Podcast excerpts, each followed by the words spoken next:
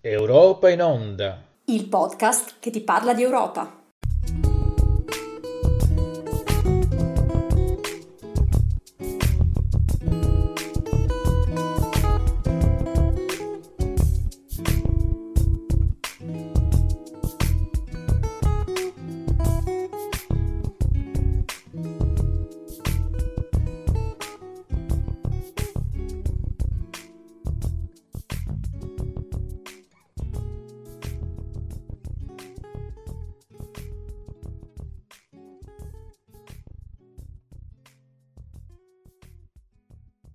Buonasera, buonasera ai nostri ascoltatori, agli ascoltatori di Europa in Onda. Benvenuti alla undicesima puntata dell'anno e l'ultima prima della, della pausa estiva.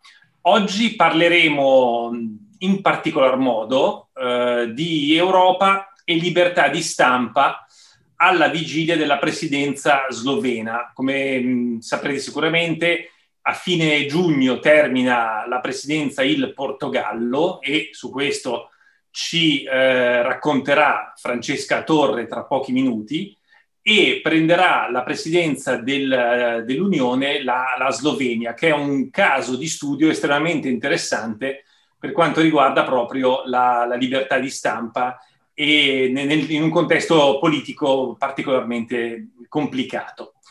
Um, e a questo punto io passerei immediatamente la parola a Francesca per questa introduzione sulla conclusione del semestre portoghese e sull'avvio della conferenza sul futuro dell'Europa. A te Francesca. Grazie, grazie Francesco. Come appunto Francesco anticipava, eh, a breve si, si, concluderà il semestre di presidenza portoghese, un semestre che, possiamo dirlo, mh, si farà ricordare perché è stato portato avanti il lavoro già cominciato sotto la presenza tedesca, quella appunto precedente, e perché possiamo dire che sono stati raggiunti alcuni importanti risultati eh, in sinergia con la Commissione.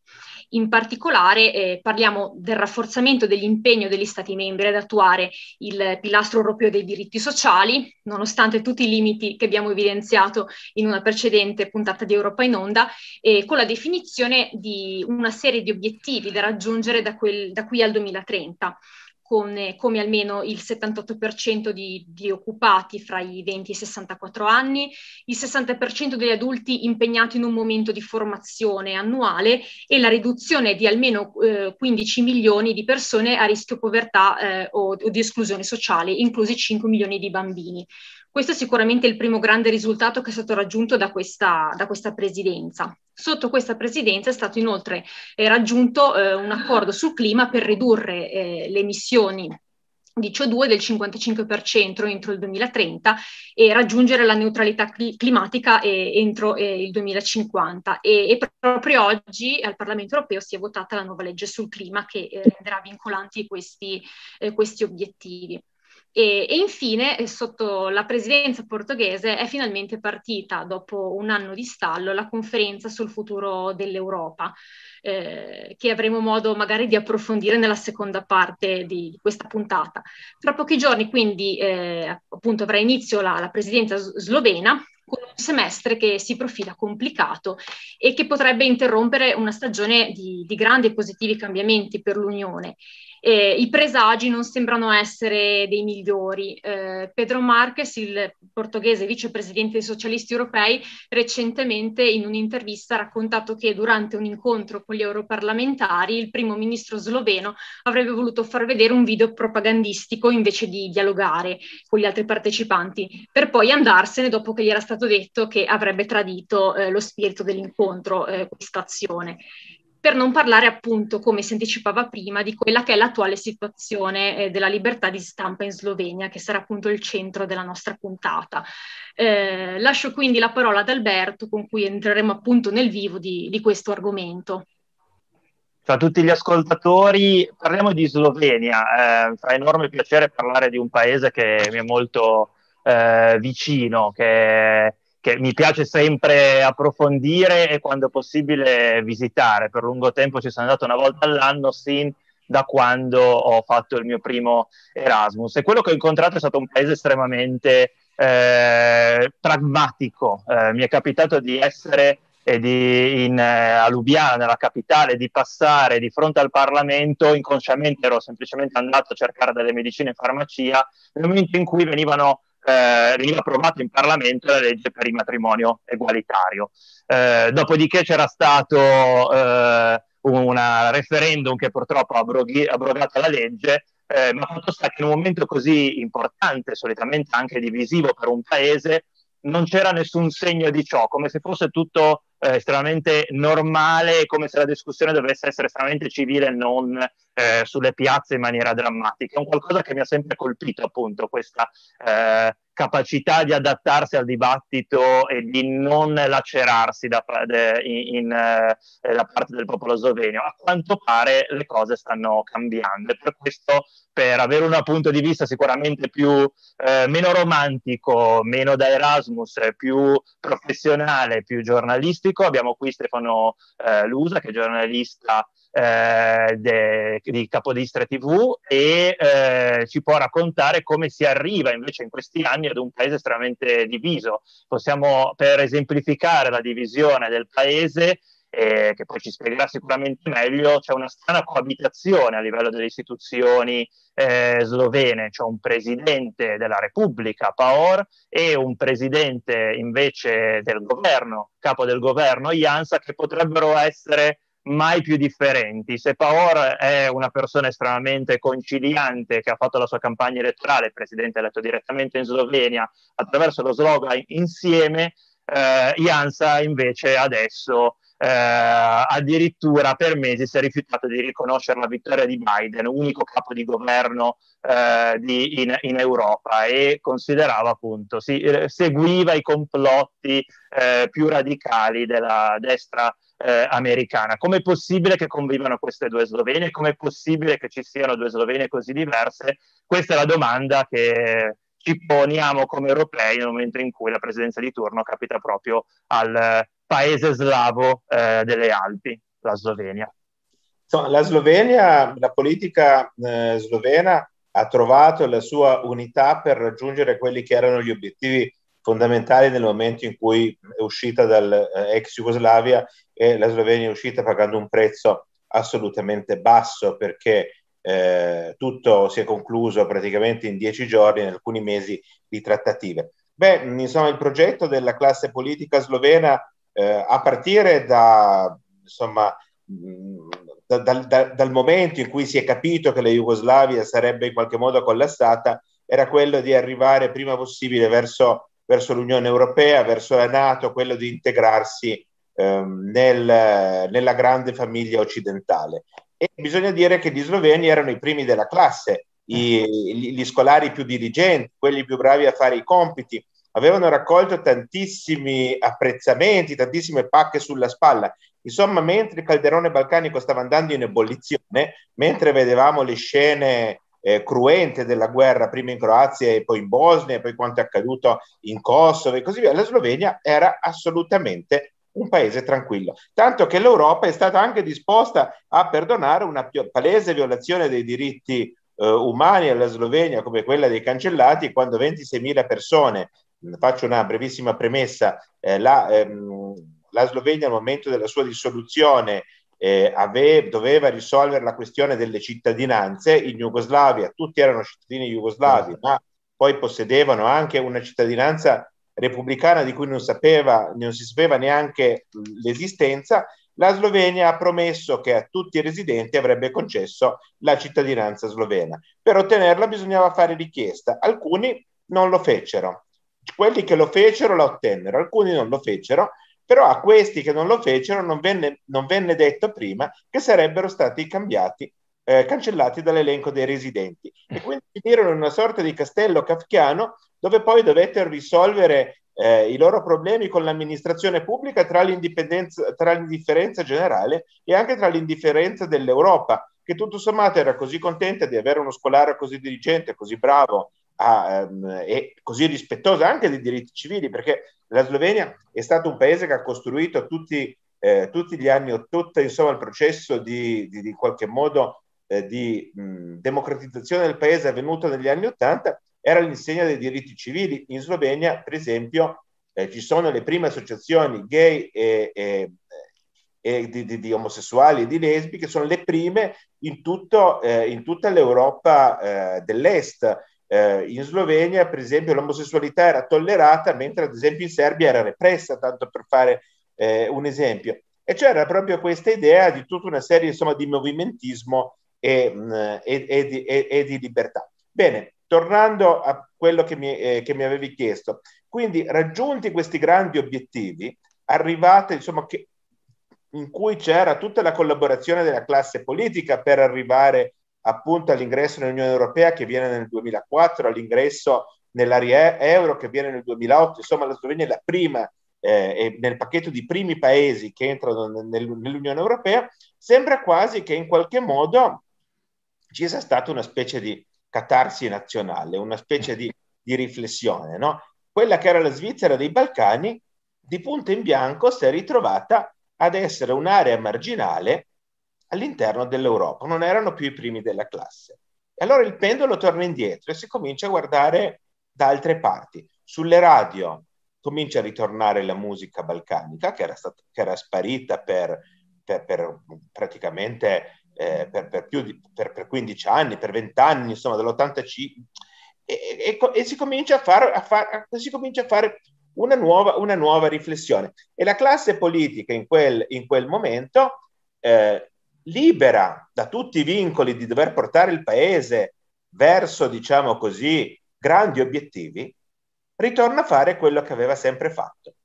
Riprende quella che era una costante guerra civile, la guerra delle anime, eh, tra, eh, diciamo, che, che, che, aveva radici storiche, che era la guerra tra i liberali e i clericali prima, e poi tra i comunisti e gli anticomunisti poi, e riprende con gli stessi canoni.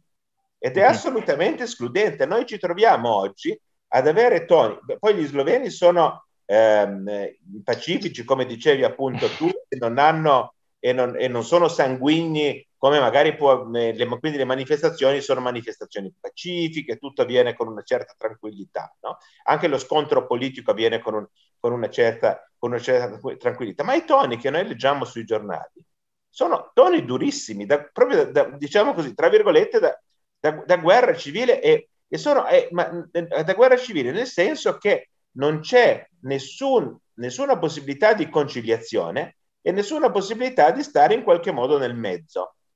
Cioè oggi in Slovenia o sei con Jansha o sei contro Jansha. Non c'è, un, eh, non c'è una possibilità in qualche modo di dialogo.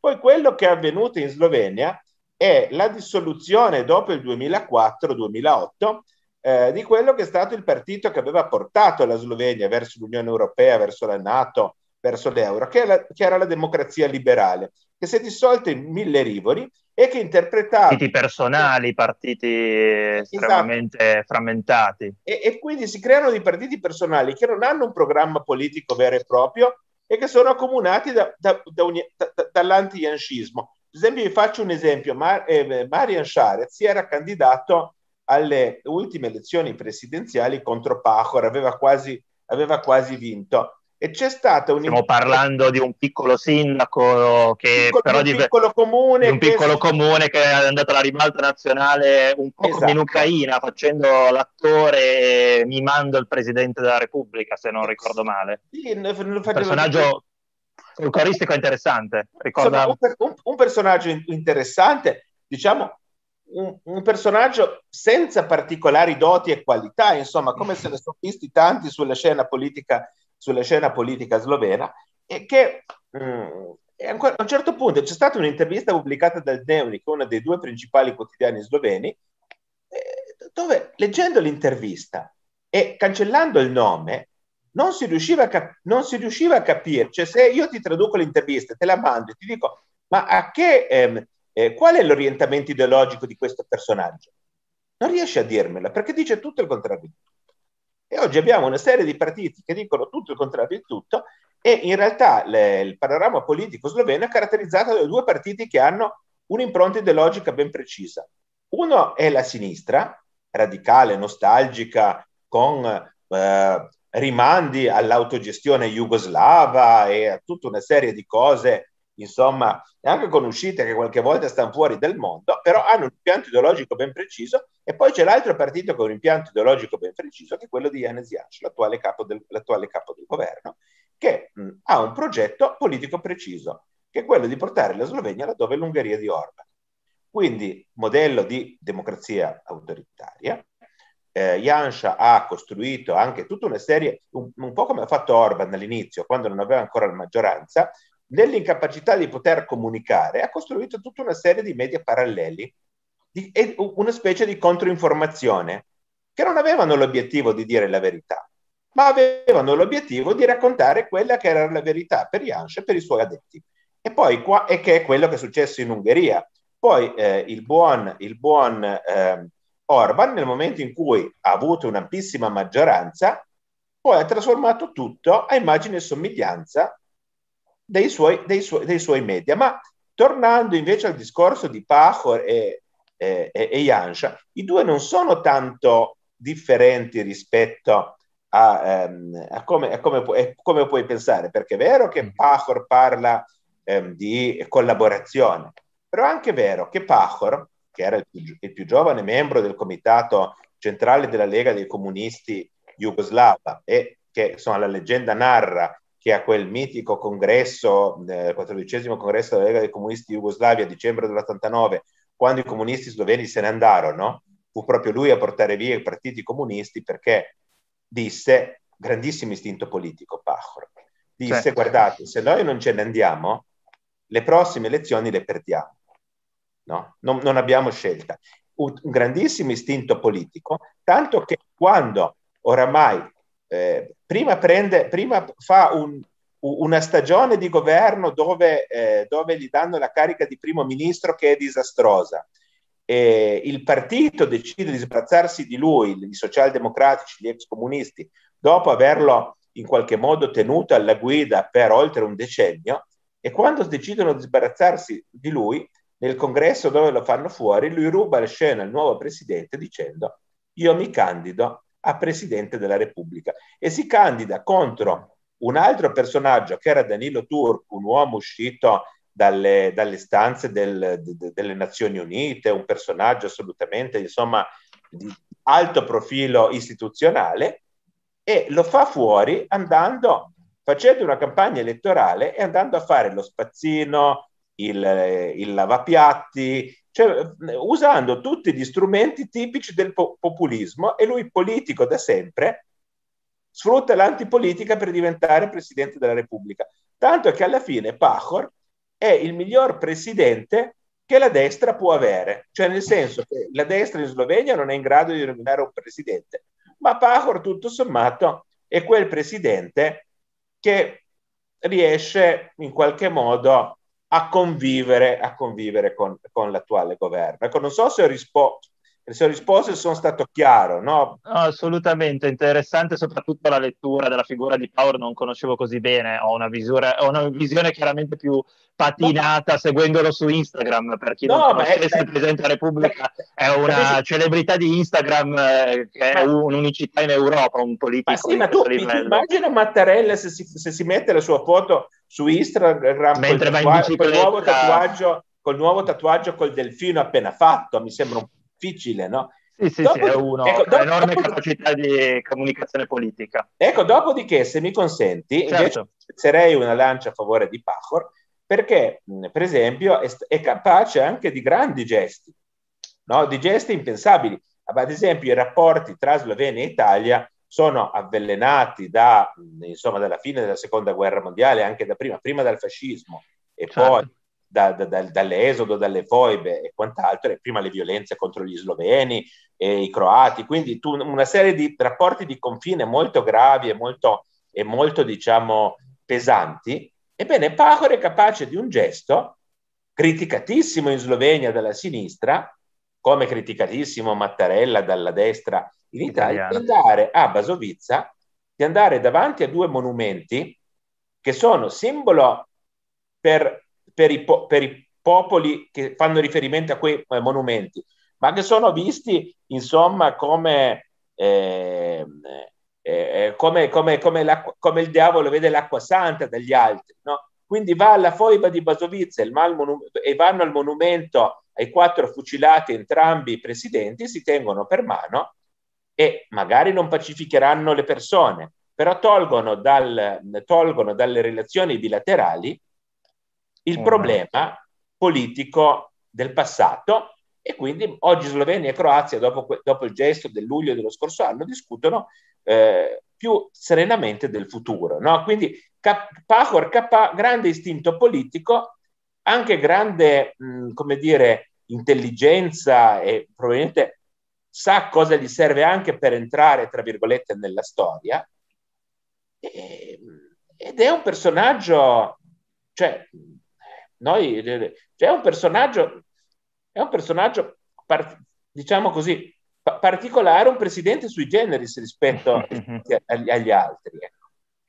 Sì, eh, citato passati storici che, che, possono sembrare, diciamo così, un qualcosa di minore nel, eh, nelle, tante, diciamo, nelle, tante, malefatte del Novecento europeo, eh, però eh, lo ritengo invece qualcosa di estremamente importante per l'identità nazionale italiana. A me tocca molto da vicino, io ho fatto l'Erasmus a Lubiana dove mio nonno era tra gli occupanti eh, facendo parte dell'esercito e avendo combattuto e sentire dai professori universitari le storie della resistenza slovena, eh, diciamo che ti sentivi un po' preso sul, all'interno della storia familiare, quindi riflettere su questo passato penso che sia estremamente importante per ragionare e avere uno slancio verso il futuro e quindi capire come l'identità europea ci possa far superare tutto ciò. Più nel concreto, al di là dell'identità, della storia, dello slancio verso il futuro, eh, la domanda che sembra abbastanza così ovvia, visto l'argomento, è eh, come può un paese così diviso, dopo un semestre, diciamo, eh, seppur senza grandi risultati, ma in un momento storico, quello della pandemia, quindi la presidenza del Portogallo,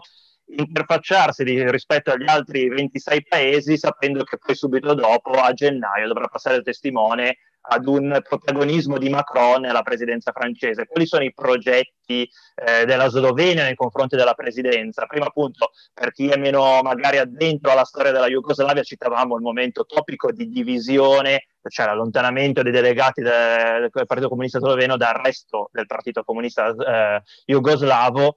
E quello è stato diciamo, un momento che ha portato alla dissoluzione di una federazione che aveva come suo motto fratellanza e unità eh, la Slovenia è come vuol prendere la guida di una presidenza di soli sei mesi, ma comunque di un continente che invece vorrebbe essere unito secondo il motto di uniti nella diversità.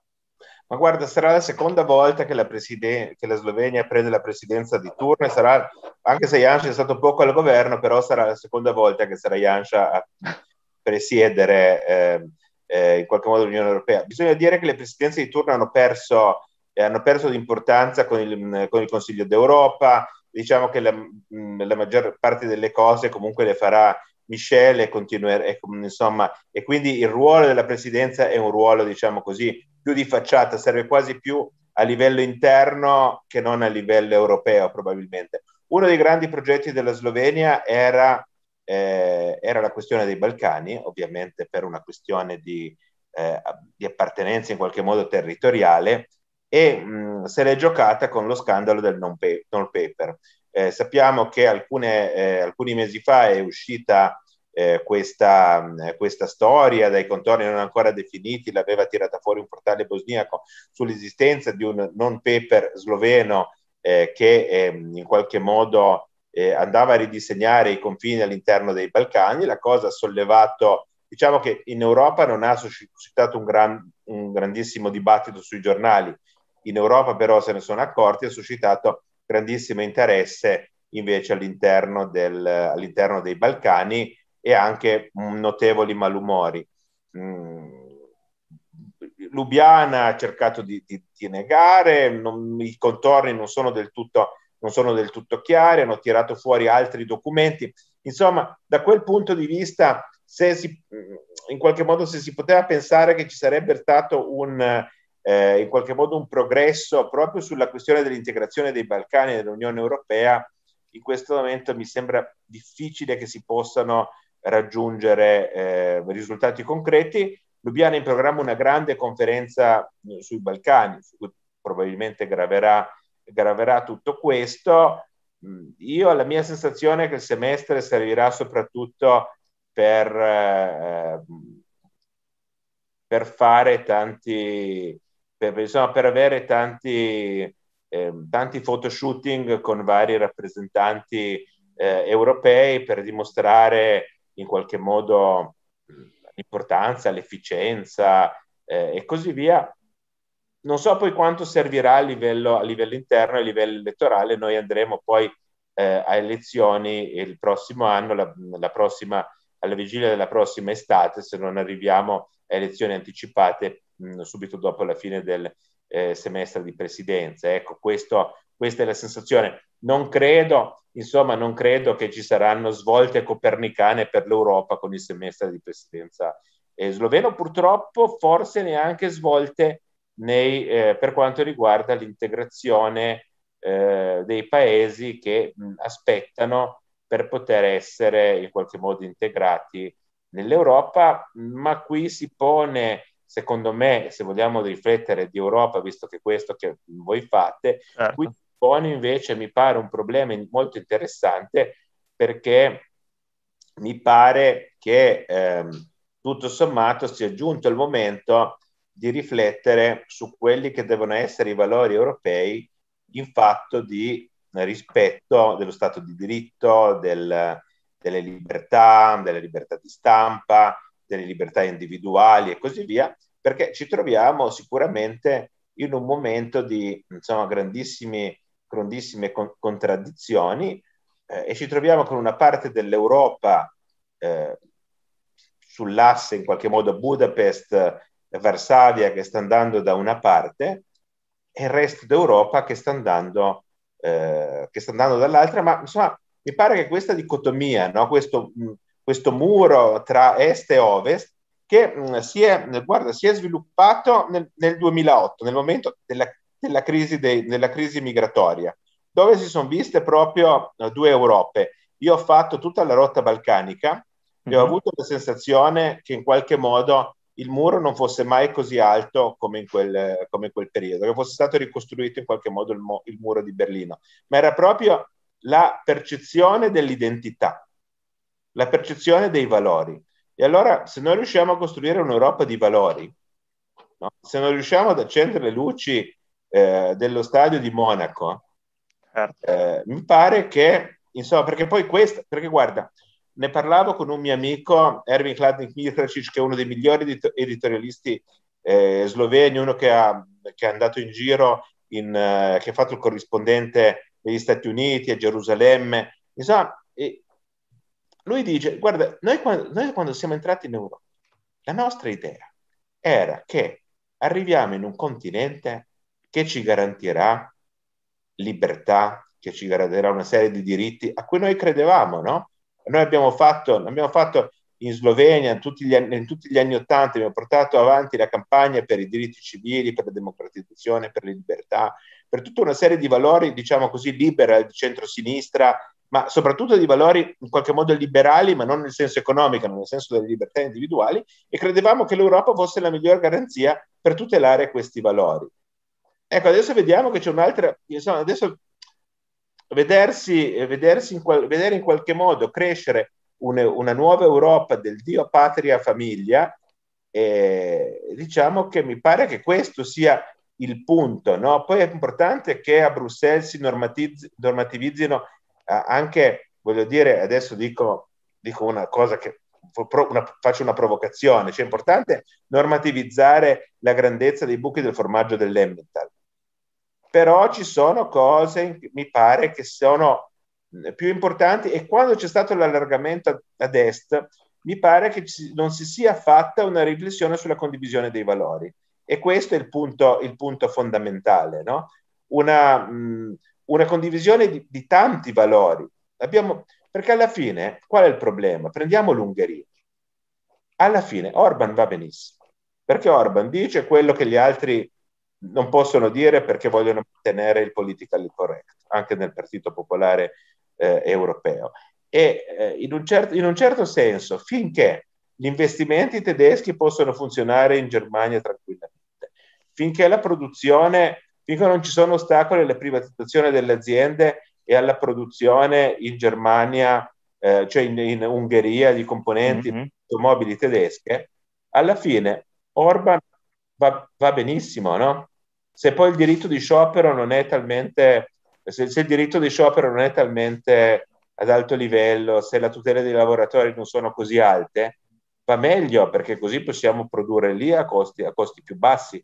E sono queste le riflessioni che dovremmo fare. Capisci? Se non si parte su una condivisione di valori, una condivisione di tutela sociale, una condivisione di tutta una serie di cose, allora arriveremo veramente a dicotomie sempre più forti. Al confine tra Serbia e eh, Romania, sì. abbiamo, abbiamo, chiesto a un, eh, a un farmacista di, eh, locale, abbiamo chiesto scusa, ma tu vorresti andare in Europa?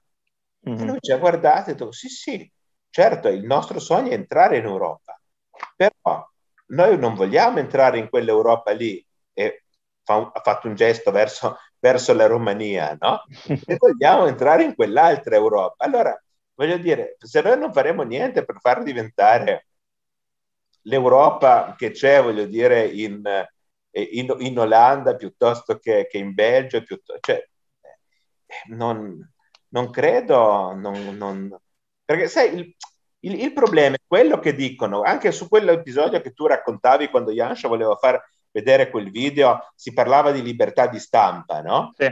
E cioè, poi alla fine e, e il, discorso è che, il discorso è che lui dice ma non sarà l'Europa a doverci dire come dobbiamo comportarci e cosa devo far vedere e come devo parlare io, non possono impedirmi di parlare, che sono gli stessi argomenti che usa Orban.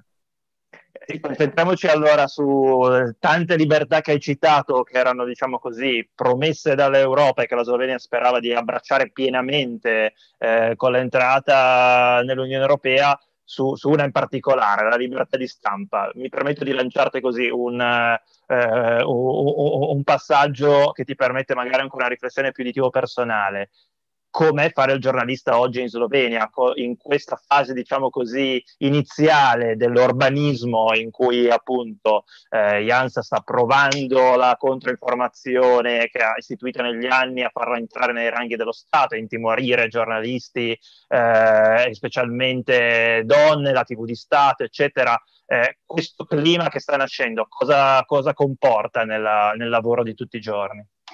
Ma diciamo che, diciamo che in questo momento la libertà di stampa in Slovenia mh, mm, mh, mm, cioè, è, è, un meccanismo strano. I giornali, se tu prendi un giornale, io, mh, mm, per esempio, tu, co, tu, ti, tu, compri Mladina, che è un, il giornale cl- classico insomma, del centro-sinistra sloveno, e c'è scritto di tutto e di più. E nessuno andrà a discutere e, e a mettere a repenta- in qualche modo a, ehm, ehm, non è che se la, non se la prende neanche probabilmente con, con Bladina, però diciamo che quello, che quello che succede è che magari le, ma l'ha, l'ha, fatto anche, l'ha fatto anche Kurz in questi giorni, ha tolto dei finanziamenti, ha tolto la pubblicità, la pubblicità di Stato a un giornale che lo criticava. Quindi, mm. eh, visto che i, i, giornali dipendono molto anche dalle, dalle pubblicità, diciamo, istituzionali, Ferrovie dello eh, Stato. È un meccanismo che in Liguria conosciamo, ecco, eh, la regione quindi, ha una forte influenza sui media locali, quindi es- esatto, sì, no, diciamo cioè, tutto il mondo dei paesi, sta eh, Italia, Austria, Liguria, Slovenia.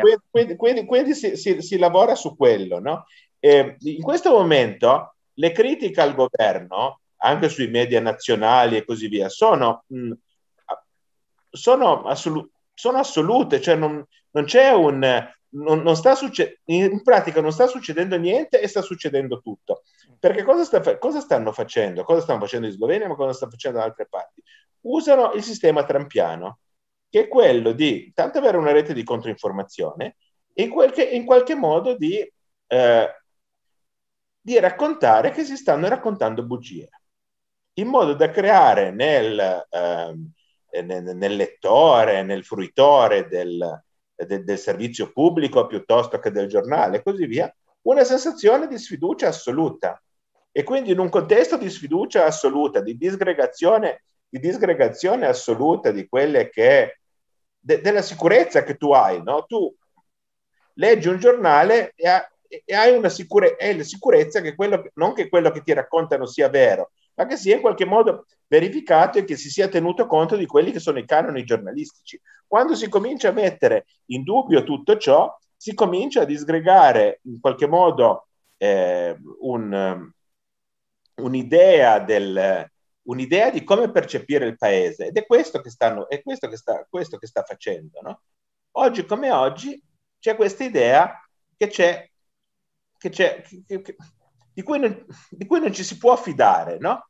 E poi ovviamente c'è la scalata nei vari, eh, ci sono poi le nomine politiche nei vari organismi, nei vari, nei vari consigli e così via, e c'è la questione delle STA. La STA non eh, sta ottenendo oramai da sei mesi finanziamenti per il servizio pubblico che, eh, che sta facendo.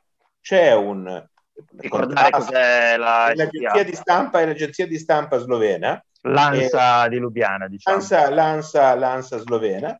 Ehm, e, quindi, e, e, quindi, loro stanno andando avanti sono andati avanti con una campagna di sovvenzione diciamo così un cross-founding eh, dove praticamente le persone hanno donato all'agenzia di stampa eh, gli euro tramite il telefonino. Insomma è come se dovessero fare una raccolta fondi per un per una qualsiasi operazione eh, umanitaria, la questione non si sta sbloccando e loro rischiano, loro rischiano di, di rimanere, se, rimanere, senza fondi.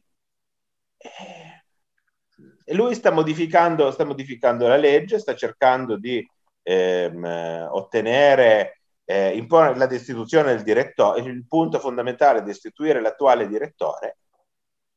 Il, meccan- il meccanismo poi alla fine funziona, funziona così cioè alla fine nel momento in cui ci sono decine e decine di persone che lavorano, nel momento in cui non si può garantire lo stipendio, nel momento in cui tu devi pagare l'asilo per i bambini, devi, cioè a un certo punto la resistenza, la, la, la resistenza diventa insomma quella, eh, quella, quella, que, quella, che è insomma. Poi Yansha su alcune cose e sul fatto che il sistema mass mediologico sloveno sia anche sbilanciato a sinistra, può anche mm. aver ragione, su certe cose ha anche ragione. Il problema è come lo dice e cosa fa. Perché, per esempio, il discorso dell'attacco alle colleghe di, di, TV, di TV, Slovenia mm-hmm. eh, è stato un attacco assolutamente per, cioè, personale e gratuito. Potevano anche aver fatto male il, il lavoro, che, cioè, ma, ma sono, non è tanto, è il modo, cioè sono i metodi ed è il modo, ed è questo se non sbaglio stai facendo riferimento ad una inchiesta sulle ingerenze eh, dell'Ungheria nei media sloveni. Sì, sì, sì, sì, sì, E lui ha dato queste, e lui ha, e lui ha dato queste, insomma, in pratica delle, delle prostitute eh, de, de, de, dell'informazione, no? Creando, creando, insomma, poi la roba finita in tribunale e così via. Però il discorso è proprio il, me, il modo in cui si... Mh, il, il, il confronto durissimo proprio a livello personale, no? Quindi, che è un modo che in fondo sono gli stessi modi che ha usato Trump. Eh, no? il Twitter che diventa uno strumento di attacco e di squalifica, a, a cui, è difficile, a cui è difficile oggettivamente rispondere, no?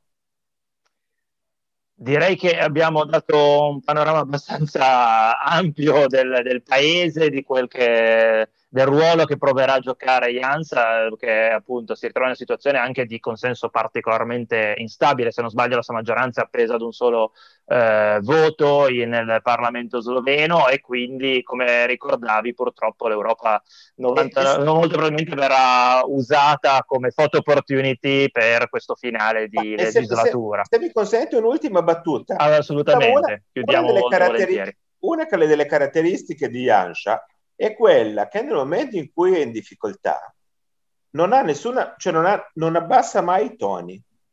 Quindi c'è mm-hmm. anche in Europa, nel senso che quando si è trovato lì con gli eurodeputati, poteva tranquillamente glissa, cioè lasciar perdere glissa. È uno che non abbassa mai i toni. Rilancia. Buttare, rilancia, continua a buttare benzina sul fuoco. E anche nel momento in cui si è trovato in difficoltà in Slovenia, che ha perso pezzi del governo, alcuni eh, deputati se ne sono andati, ora è veramente in bilico, in teoria non ha la maggioranza, ma, ma, ma, ma naviga grazie insomma ad appoggi esterni più o meno, più o meno sicuri.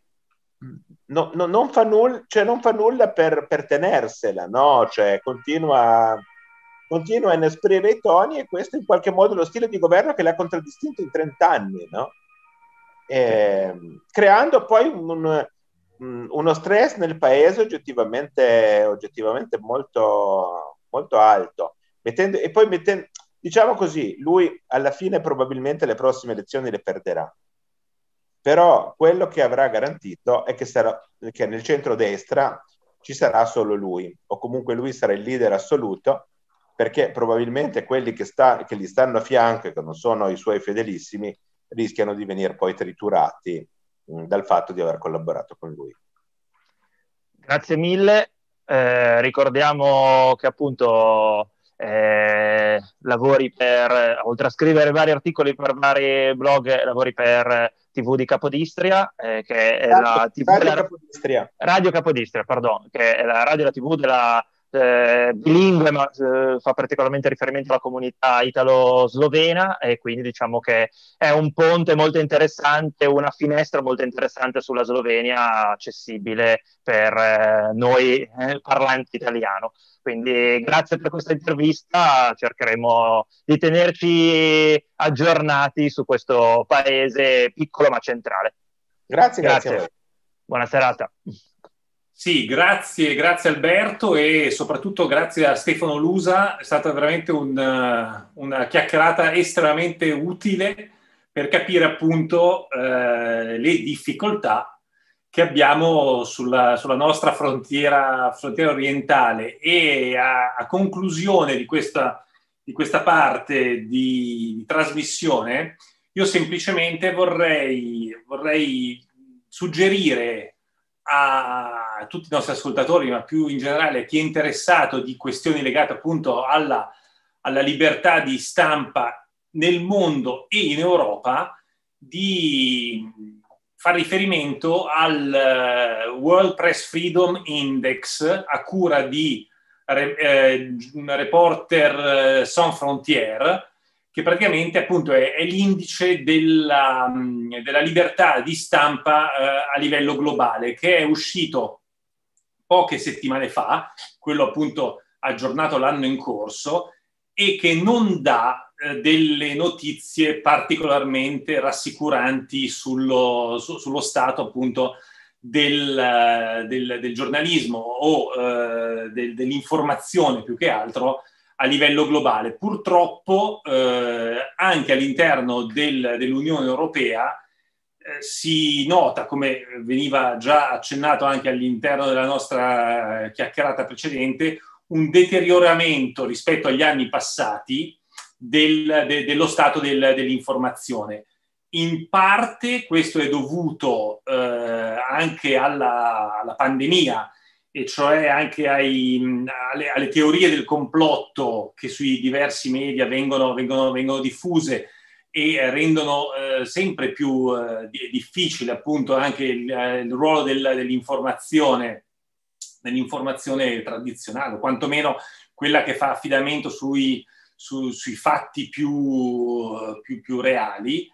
E, e da, d'altra parte c'è appunto tutta la questione di quella catena di paesi, soprattutto ad Oriente, si veniva detto l'Ungheria, la Polonia e anche appunto la, la Slovenia, che eh, stanno contribuendo ad una regressione più generale del, eh, del, del panorama europeo. Per quel che riguarda l'Italia, purtroppo vediamo che all'interno della, della, classifica, eh, della classifica, europea, eh, l'Italia risulta essere eh, all'ultimo posto tra i, tra i, grandi paesi per quel che riguarda appunto la, la eh, libertà eh, della stampa e dell'informazione. L'Italia tra i grandi paesi dell'Unione Europea con un indice di 23,39 supera solo eh, Romania, Croazia, Polonia, Grecia, Malta e Ungheria, mentre tutte le, le altre grandi democrazie, appunto come la Francia, la Spagna, la Germania, per non parlare poi dei paesi scandinavi, scandinavi sono eh, decisamente meglio posizionati. Purtroppo anche all'interno di questi paesi, come dicevo, nel corso del, de, dell'ultimo anno si è osservato un peggioramento della, della, della situazione di questo, di questo ranking, um, che riguarda in particolar modo il pluralismo, l'indipendenza dei media, la qualità del, del contesto legislativo e anche la sicurezza, la sicurezza dei, dei giornalisti. Ecco, eh, credo che sia cosa buona e giusta ricordare sempre che una uh, vera democrazia uh, è tale se uh, difende e promuove chi informa, chi informa e chi consente a, a, tutti i cittadini di potersi fare un'idea molto precisa soprattutto su come, su come agiscono i, i, propri, i propri governanti. Ecco, è un, una, una, situazione a livello europeo ancora buona rispetto a molte altre parti de, del mondo. Insieme al Nord America è ancora il continente in cui i dati sono eh, decisamente, decisamente, più positivi, ehm, ma questo non è un dato scontato. Non è assolutamente detto che se non si fa giustamente molta attenzione e viene anche da dire se non si contribuisce a conferire al, al, all'Unione in quanto tale dei poteri maggiori per quel che riguarda la, la protezione e la promozione della, della, della, libera stampa e della libera informazione, ecco, si rischiano delle evoluzioni molto pericolose per quel che riguarda anche la, la, la tenuta della democrazia europea stessa. Um, e a questo punto, proprio per concludere la nostra, la nostra annata su, di Europa in onda, um, apriamo una, una, tavola rotonda tra noi appunto della, della, redazione per quel che riguarda lo stato dell'Unione, viene da dire, a metà 2021. Um, ehm, e da questo punto di vista io passerei immediatamente la parola al nostro, se così mi consentite di definirlo, al nostro direttore Nicola Vallinoto da Genova. Ciao Nicola. Ciao Francesco. E... Sì, mh, mm, facciamo questa piccola diciamo, tavola rotonda per fare il punto della situazione del, dell'Unione Europea. Se guardiamo solo a due anni fa, eh, eh, i giudizi diciamo, su l'Unione Europea erano molto negativi e vedevamo che i movimenti nazionalisti, i movimenti cosiddetti sovranisti erano in ascesa e avevano una presa molto forte nei, nei confronti dei cittadini. In questi due anni sono cambiate molte cose e la pandemia sicuramente ha giocato un ruolo importante sul eh, fatto di pot- aver cambiato diciamo, le politiche europee perché noi ci ricordiamo che cos'era successo nei confronti della Grecia, no? dove appunto l'Unione Europea in qualche modo non ha mh, fatto una bella figura. Con la pandemia bisogna dire che eh, dopo un primi mesi, diciamo, di, eh, così, di, di fermo, eh, la Commissione Europea è riuscita con la proposta del Next Generation EU a farla approvare da tutti i paesi dell'Unione Europea e questo ha dato una svolta importante perché eh, negli ultimi giorni abbiamo visto appunto che eh, è stato approvato anche la prima tranche per l'Italia e questo sicuramente è stato un cambio di passo notevole. E perché l'Unione Europea ha saputo mettere in campo eh, risorse importanti e eh, i cittadini stanno riconoscendo diciamo, questa, questa capacità di azione. Il problema rimane eh, e mi collego alla conferenza sul futuro dell'Europa, che queste eh, diciamo, politiche che sono state messe in campo, importanti come appunto il debito comune europeo e la tassazione a livello, risorse a livello europeo, sono eh, diciamo, soluzioni temporanee e noi dovremo in qualche modo riuscire a renderle diciamo, soluzioni definitive, nel senso che questi strumenti dovranno essere adottati eh, in pianta stabile dell'Unione Europea. Questo sarà un po' il compito della conferenza sul futuro dell'Europa, che è appena iniziata. Certo, c'è anche appunto la questione, come tu accennavi, del, uh, di come si sono, come, come, come, verrà finanziato il Next Generation EU, cioè per la, per la prima volta eh, l'Unione ha emesso dei titoli sostanzialmente a proprio, a proprio nome per, eh, per, per eh, raccogliere questi imponenti finanziamenti, tra l'altro con un successo straordinario dal punto di vista proprio puramente, puramente finanziario.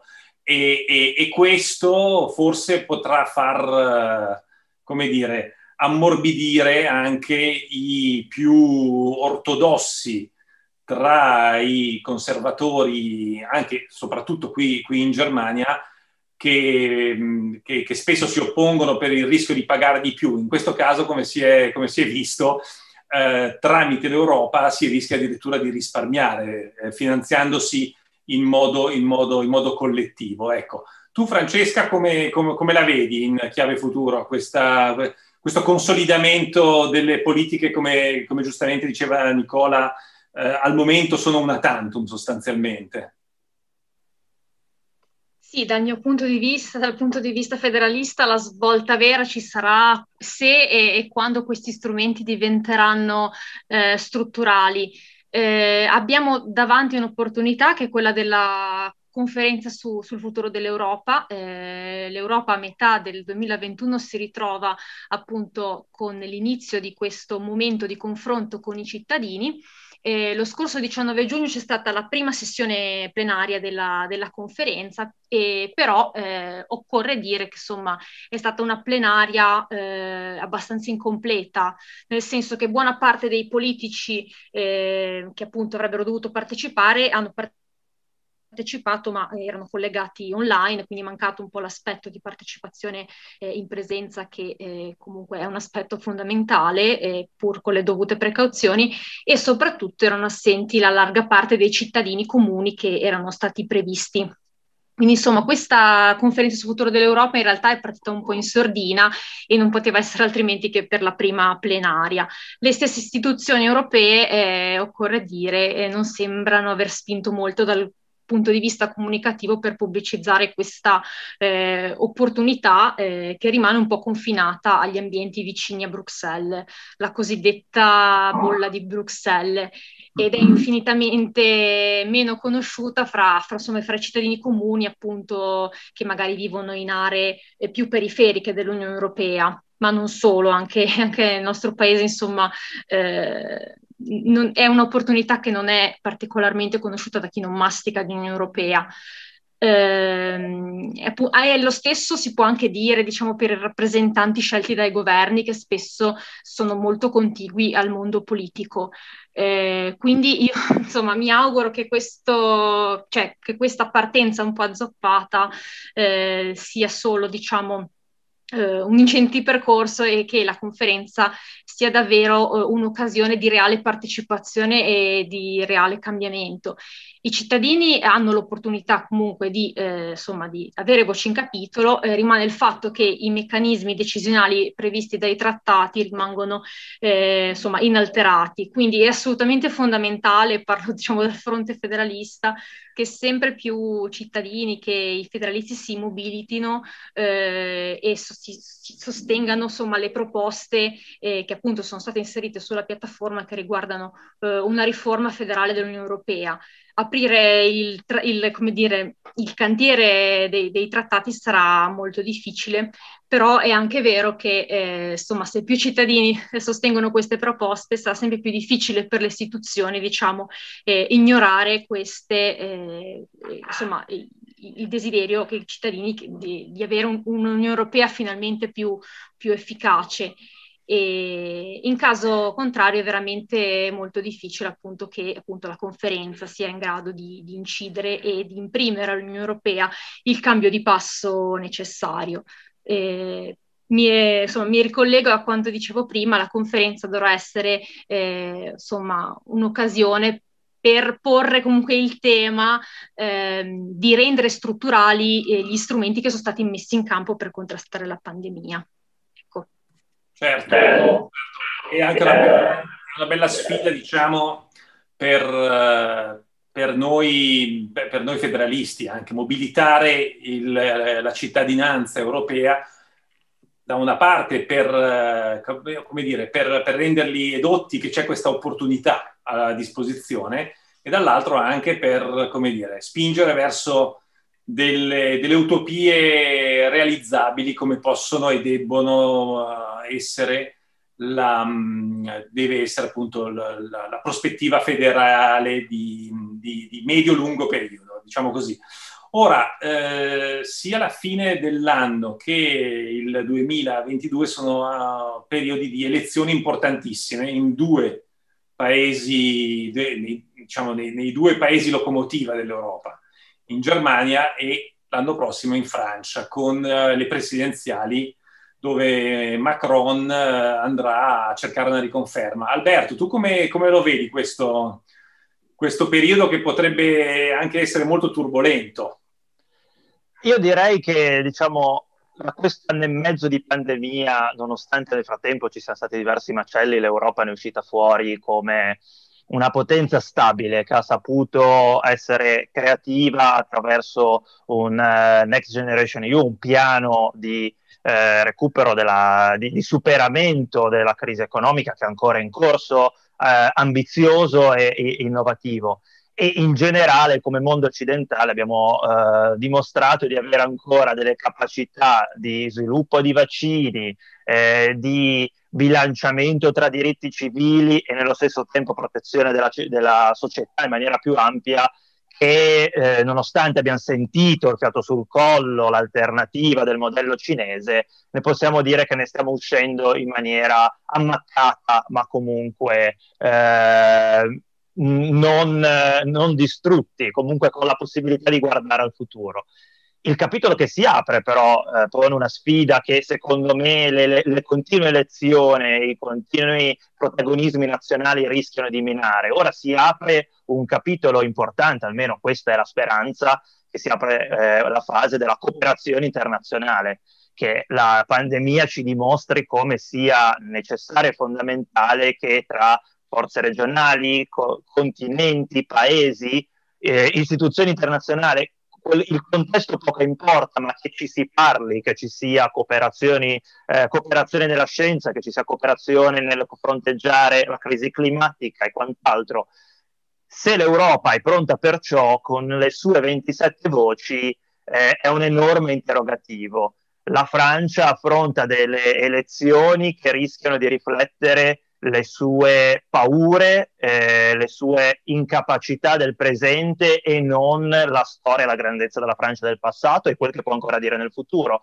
Eh, giusto in questi giorni è stato presentato il piano per il Sahel, diciamo che eh, nei paesi del, al di sotto del Sahara c'è un po' l'Afghanistan eh, della Francia, truppe francesi mandate da Hollande per cercare di risolvere eh, il controllo di varie province del, de, da parte di milizie eh, di, dell'Islam radicale Macron si ritrova impantanato e vuole semplicemente portare via i, i, militari al più presto per ragioni elettorali. Questo porterà ad una ulteriore instabilità in virtù di eh, incapacità storica della Francia di superare il colonialismo del passato. Prima parlavamo della Slovenia e delle incapacità di eh, portare avanti la, nell'agenda europea l'allargamento dell'Unione Europea nei confronti dei Balcani occidentali. Questo vuol dire che lasciamo paesi, per carità piccoli ma comunque importanti nel cuore del nostro continente come il Montenegro, in preda eh, al, eh, ai, a, ai finanziamenti e al debito che ha contratto con la Cina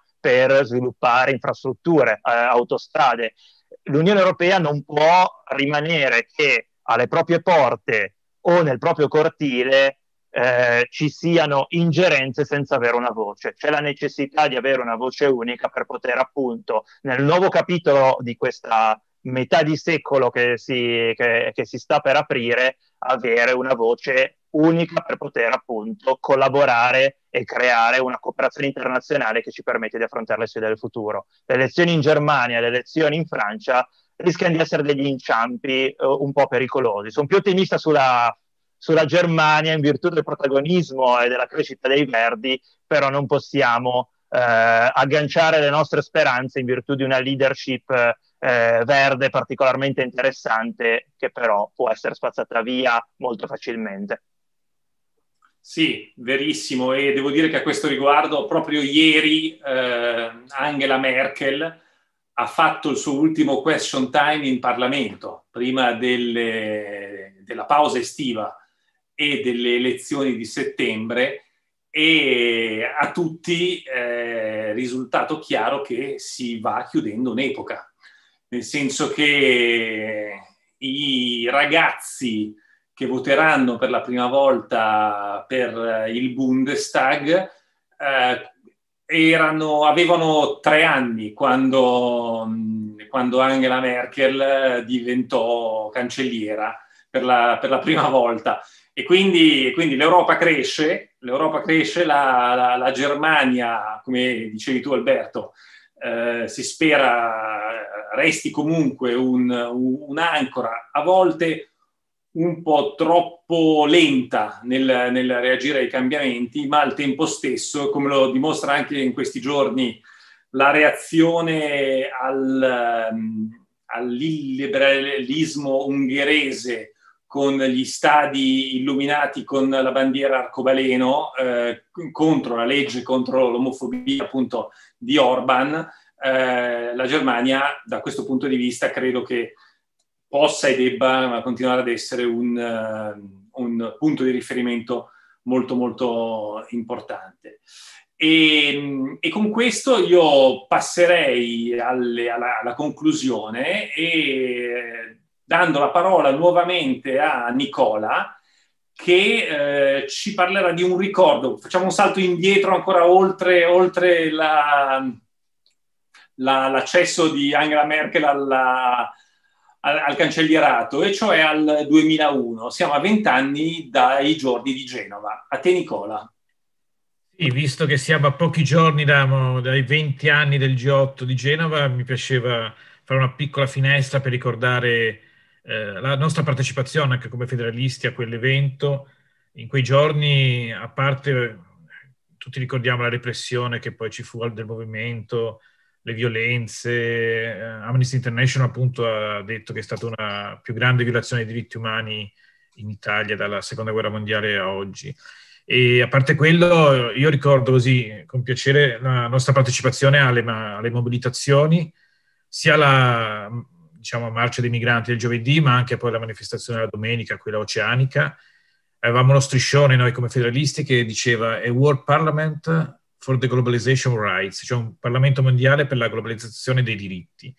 E, mi ricordo che avevamo la sede in quella attuale, appunto in Piazza dei Marini, e per andare a prendere il materiale dovevamo entrare in zona rossa e poi uscire da, dal, dai cancelli che erano stati eretti proprio intorno a Palazzo Ducale per andare alla manifestazione.